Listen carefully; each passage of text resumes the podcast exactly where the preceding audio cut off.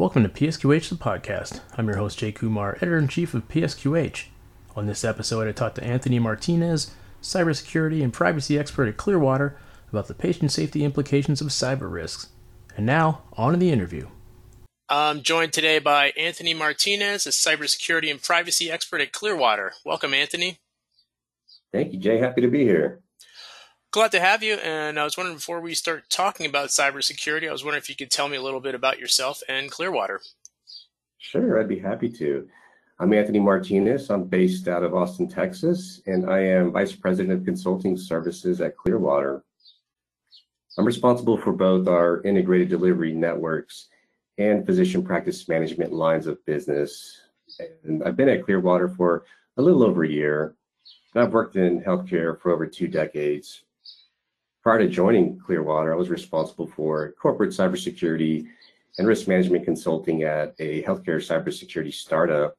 And prior to that, I spent my healthcare career either working directly for a large IDN or consulting in IDNs for global organizations such as Dell and Atos with general responsibility uh, in cybersecurity or IT service delivery and large scale program management.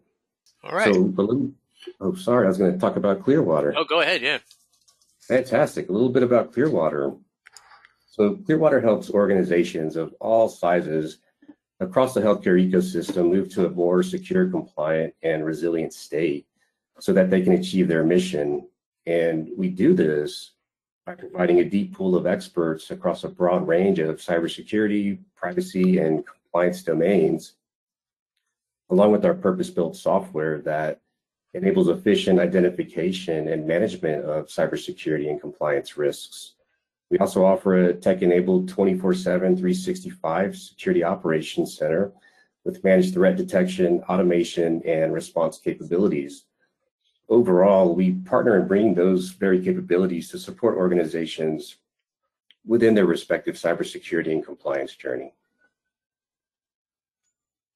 All right.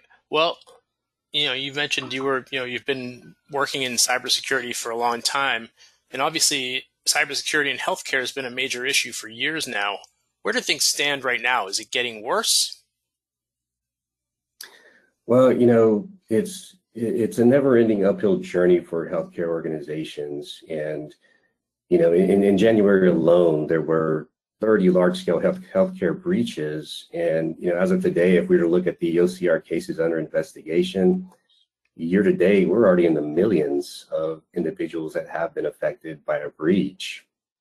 And you know, I think that's indicative of not only the threat landscape, but the healthcare landscape that's that's also changing. And you know, specifically my mind goes to post-pandemic, and there's been and there is a lot of chatter about this topic, but we're seeing technology sprawl at an, at an incredibly fast pace, right?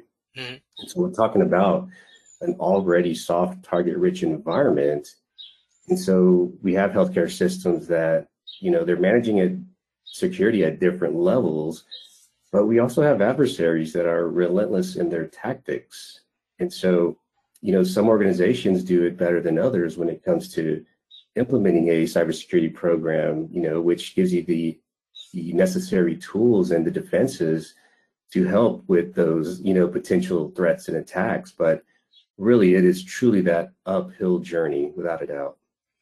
And, and it's not like you can sort of implement something and then just be satisfied that everything's going to be okay. You kind of have to really stay on top of it, right? absolutely, absolutely. You know, if we think about the HIPAA security rule, uh, you know, you're you're conducting your risk management risk management activities on an ongoing and as needed basis. And if you think about the adversaries, there's there's something new every day. You know, there's phishing campaigns every single day. Ransomware as a service uh, has shifted now. You know, we have script kiddies that are able to easily deploy uh, you know these significant payloads to organizations because it's become much more easier so absolutely so what are the patient safety implications of cyber risks sure and and this is one jay that i'm happy you asked that and i can talk about this one in length um, you know I, I think this all starts with how we define a quality outcome, right? A quality outcome isn't just within the clinical or patient setting, right? A quality outcome is is also tightly aligned to the CIA triad. And I say that because if I'm a patient and I trust you to care for me, if you provide that care for me and, you know, I have my my treatment plan completed and it's resolved and I'm fine, but I get a notification that my information has been compromised, right? Or God forbid, a third party adversary contacts me. Uh, you know, that quality outcome that I experienced, it, it, it, changes for me, right? It changes for the patients. And so, you know, I think the patient safety implications for, you know, around the topic of cyber risks are I, I think they're just a, a, large magnitude of, of opportunity to really mitigate against those. And, you know, when we think about an event that happens and a facility turns to downtime procedures, if anybody's ever been in one of those, it's it's it's less than pleasant, right? Yeah. So during a downtime, there's there's no such thing as a stat lab. Um, during a downtime, if you're at a large hospital, uh, most hospitals have traveling nurses right now. And so if a traveling nurse doesn't have credentials for a, a downtime device, then, you know, there's also a significant gap there. And, you know, there's, there's a, a significant of other concerns, but, you know, what comes to mind is, is near misses. Yeah. You know, how are those being accounted for when you have nursing staff, uh, you know, going to these Omnicell cabinets, doing manual overrides, um, you know, there's significant opportunity. There's there's no longer the bedside uh, drug to drug, drug to allergy, drug to food scanning that you get as part of you know your operational resilience program. So I think the implications to to patient safety um, equate to really understanding how important it is to protect that that human life more so than the human chart that is, mm-hmm. is behind. I imagine it must have a, a major effect if you've got surgery scheduled, uh, you know, and and then you know something like this happens. I mean, what you know, what should healthcare organizations do if you know if they get you know sort sort of like that that ransomware situation where things are you know functions aren't working the way they should. Yeah, so you know, it, it, I'd like to say that preparedness prevails. Um, you know, un- unfortunately, not or- all organizations, going back to my initial comment, are at the same level of maturity and not only how they approach their cybersecurity program, but also, you know, how they're disciplined in, in testing that. And I say that because the, the best outcomes when it comes to, to ransomware is when you have executive layer engagement uh, where you get to conduct that tabletop exercise to include your counsel, right? Because what you want to avoid and healthcare organizations ideally want to avoid um, is when you have an event, trying to understand the approach, the strategy in a boardroom, you know, during the middle of an event, right? That's the wrong time to sort it, but that's how often uh, times it does end up. And, you know, I think that's that's also indicative of a, a need to really, you know, turn preparedness to a, a culture, right? And, and talk about cyber resilience and enterprise cyber risk management at the core of that. Um, when, you know, are, are you seeing pretty uh, varied responses from healthcare organizations to these threats? Uh, you know, in terms of preparedness and, and just sort of how they respond? Yes. So, you know, um, I, I, would say that there's there's a, a couple type of organizations. You know, um, organizations that have not had to respond to an event, which means they haven't had to likely respond to the Office for Civil Rights uh, with an inquiry, mm-hmm. and then there's organizations that have experienced an event and they've had to respond to the OCR and have been held accountable. And you know, it's easy to categorize based on that, Jay, because if you're a organization that, uh, you know, has a, a cap with the OCR, then you're going to improve, right? You're going to invest the time and energy. You're going to hopefully align to the to the security rule, right?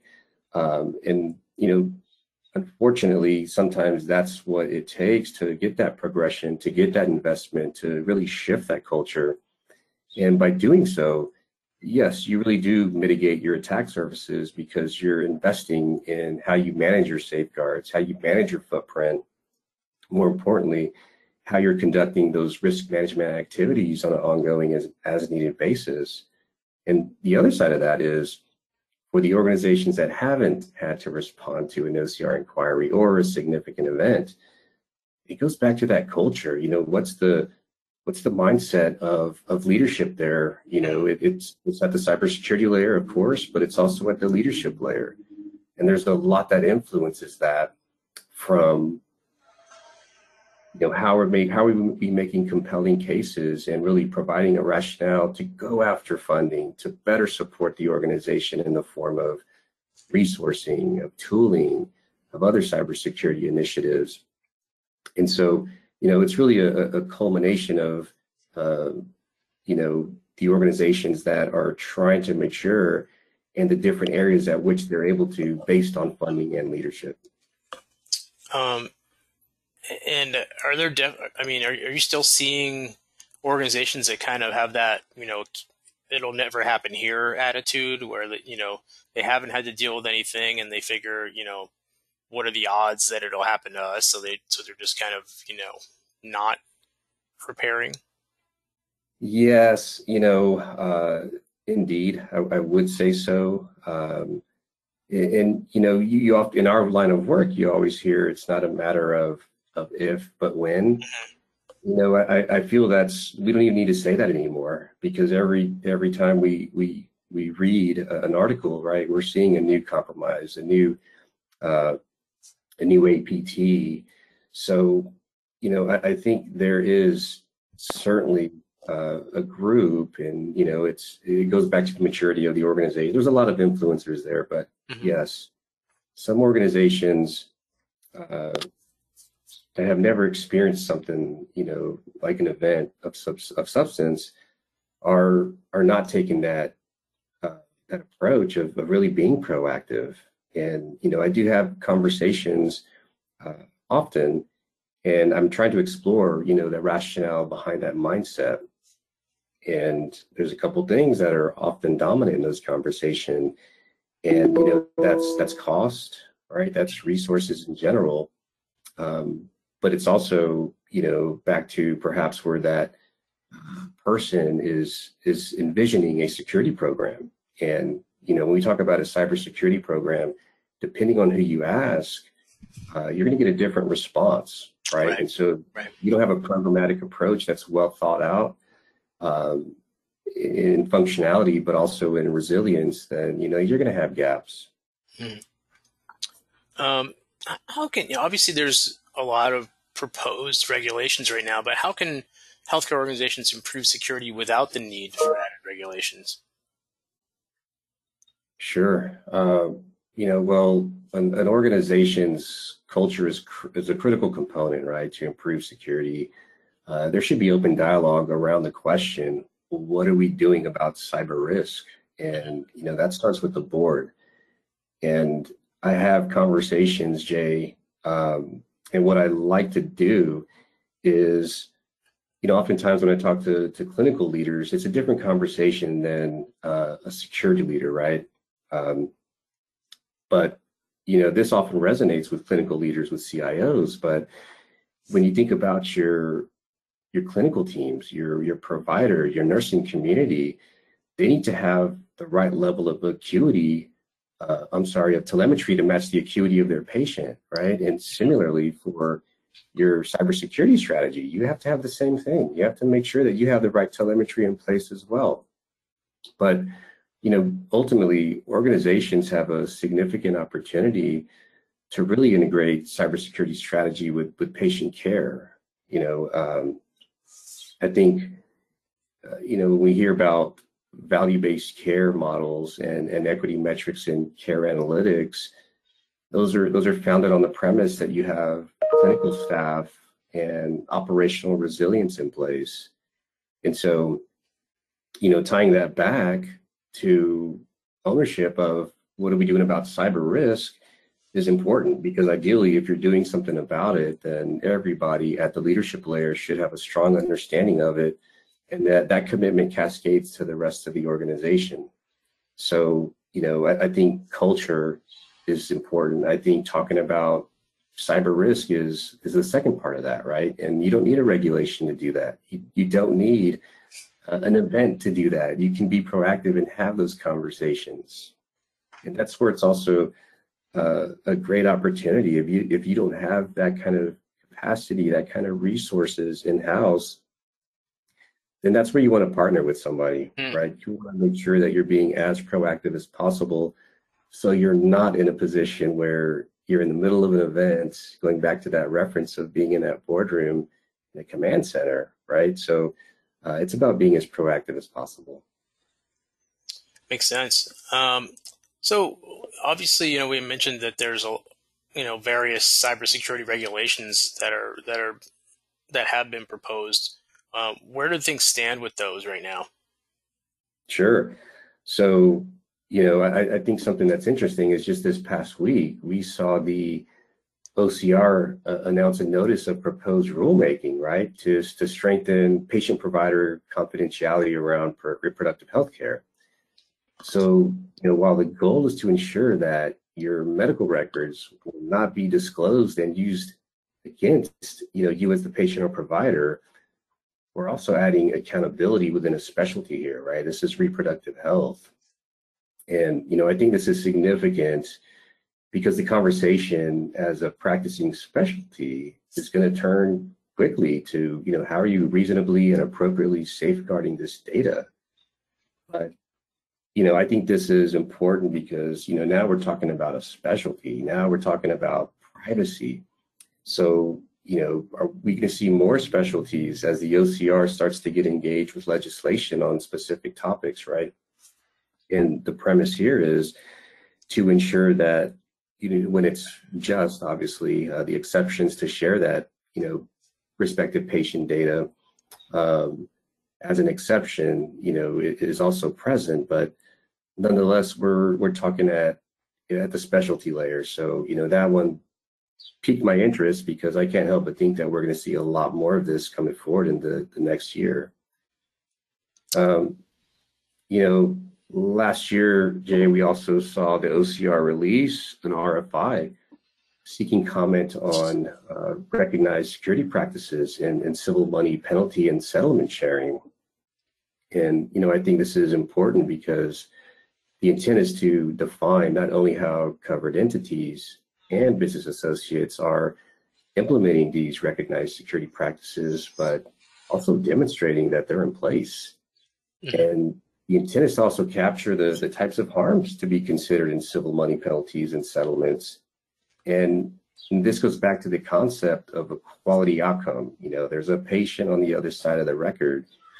And back to the back to the guidance of talking about cyber risk management, right? If you're you're doing that at an enterprise level, then you know you're not going to have any issues with something like trying to demonstrate that you have your security practices in place. But you know this goes back to that proactive position of healthcare organizations that you don't necessarily need legislation in place to tell you that you need to take significant interest in your security posture. And these regulations, like, you know, when are they expected to actually be enacted? Yeah, sure. So I know several of them. But so we just had the RFI, right? So um, I, I, know that will be that goes through a timeline for it to get enacted. Um, you know, just thinking about another one, Jay, is um, on the public sector is the SEC's uh, amendments focused on incident disclosure and reporting, you know, the 8K and 16 form, I believe.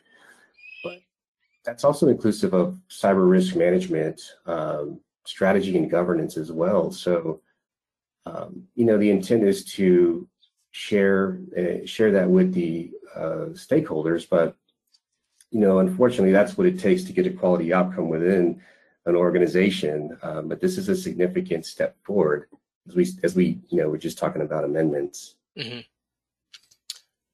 Um, and you know, if you're a, healthcare organization and you know you do have you do have a ransomware threat, um, I mean, obviously, like you know, like you mentioned, you know, every organization is different. Um, you know, how do you how do you recommend that folks respond to these kinds of threats? I mean, because I know I've read that like you know some will just pay to get their services restored. Um, is, is that you know but is that a mistake? Or you know how do you sort of you know gauge those things? And I, or is every single incident different that you have to kind of evaluate? Yeah that's a really good question jay. Um, and, and i'd love to i'd love to say that you know every organization is prepared for that but that's not realistic right? So mm. Um, it is super contextual right? Um, some healthcare organizations do engage the fbi some healthcare organizations already understand whether or not they uh, advocate to pay ransomware. Um, you know, it's really going to vary by organization, but but what is really supportive at that time is um, operational resilience on the clinical side of the house, and this is downtime procedures, right? So this is ensuring that those are in place, uh, ensuring that you understand what your critical processes are, because if you do have an attack and you can be presumptuous that it's going to take down your entire facility or facilities, then you have to run parallel paths, right? One is mm-hmm. caring for your patients and employees, and the other part is dealing with the attack itself. And so, you know, typically what we advise customers is to understand your current ransomware playbooks. If you have nothing there, then you know that is the place to start, right? Is to understand how that looks and feels from triage to declaring an incident, right? And from there, um, you know, it, it's managing upward as part of that playbook. So it really varies from uh, organization. Um, very rarely does anyone say, "Oh, yes, just pay the ransomware," right? Right. Um, you'll have some organizations that uh, may find out that they are breached, but they're going to conduct a type of forensic or they're going to try to isolate and learn more about the threat actor. Um, you know, there's certainly different approaches uh, that, that surround uh, that breach from a technology uh, and security perspective, but also from an operational perspective on the clinical side of the house. And if you pay, there's no guarantee that they'll give you your stuff back, right? I mean, well, yeah, and that's that's what that's what makes it so in, incredibly sad uh, because you're talking double, triple extortion, right? Um, me as a as a patient, I don't want to receive a phone call that somebody has my record and they're going to post it on. Here's a link. You can go look for yourself right now. You know, um, you know, and it, that's why the the quality outcome really resonates with me. Is it's beyond just caring for for the patient. It's protecting that that data, you know, that that person behind it. And and the key really is just to prepare, right? I mean, to have have a plan so that when when you do get this threat, you're not just sort of scrambling. Absolutely. Best case scenario, you've conducted a, a business impact analysis. You know where your core processes are you have an enterprise cyber risk management program in place, you know, going back to ongoing and as needed, you're you're understanding, you know, where and what safeguards you need to protect the uh, acuity of that data, right? The criticality of that data. And in doing so, as part of that security program, you're you're mitigating against some of this, right? Um, you know, you think about the Go Anywhere event that just happened earlier this year. That that was that was a bug that got exploited rather quickly, and unfortunately, you know, it, it, if you configured it incorrectly, uh, which is admin console access to the public-facing internet, then you became a prime target for getting compromised. And yeah. you know that was an easy way in. And you have had a strong enterprise cyber risk management in place, program in place, and you would have policies that would prevent that from happening, right? Because that's just not practice for implementing a uh, implementing a solution. Yeah, I mean, I think it just makes sense to to to think about it instead of pretending it's not going to happen, right? Yeah, yeah, absolutely. Yeah, it, and that's the tough part, and then having conversations because you you want to help all healthcare organizations. That's why we're here. That's why I'm here. And to really help, you have to understand the rationale of, of current state, but also, you know, business objectives. What what is the strategy, and how can we partner, come together to to prevent, right, to mitigate against those uh, very events. Well, Anthony, I want to thank you so much for joining me today. This has been great. Oh, thank you, Jay. I've enjoyed the conversation. All right. That wraps up episode 83 of PSQH the podcast. You can find more information about the show and listen to on demand episodes at psqh.com. You can subscribe to the show wherever you get podcasts. Thanks again and stay safe.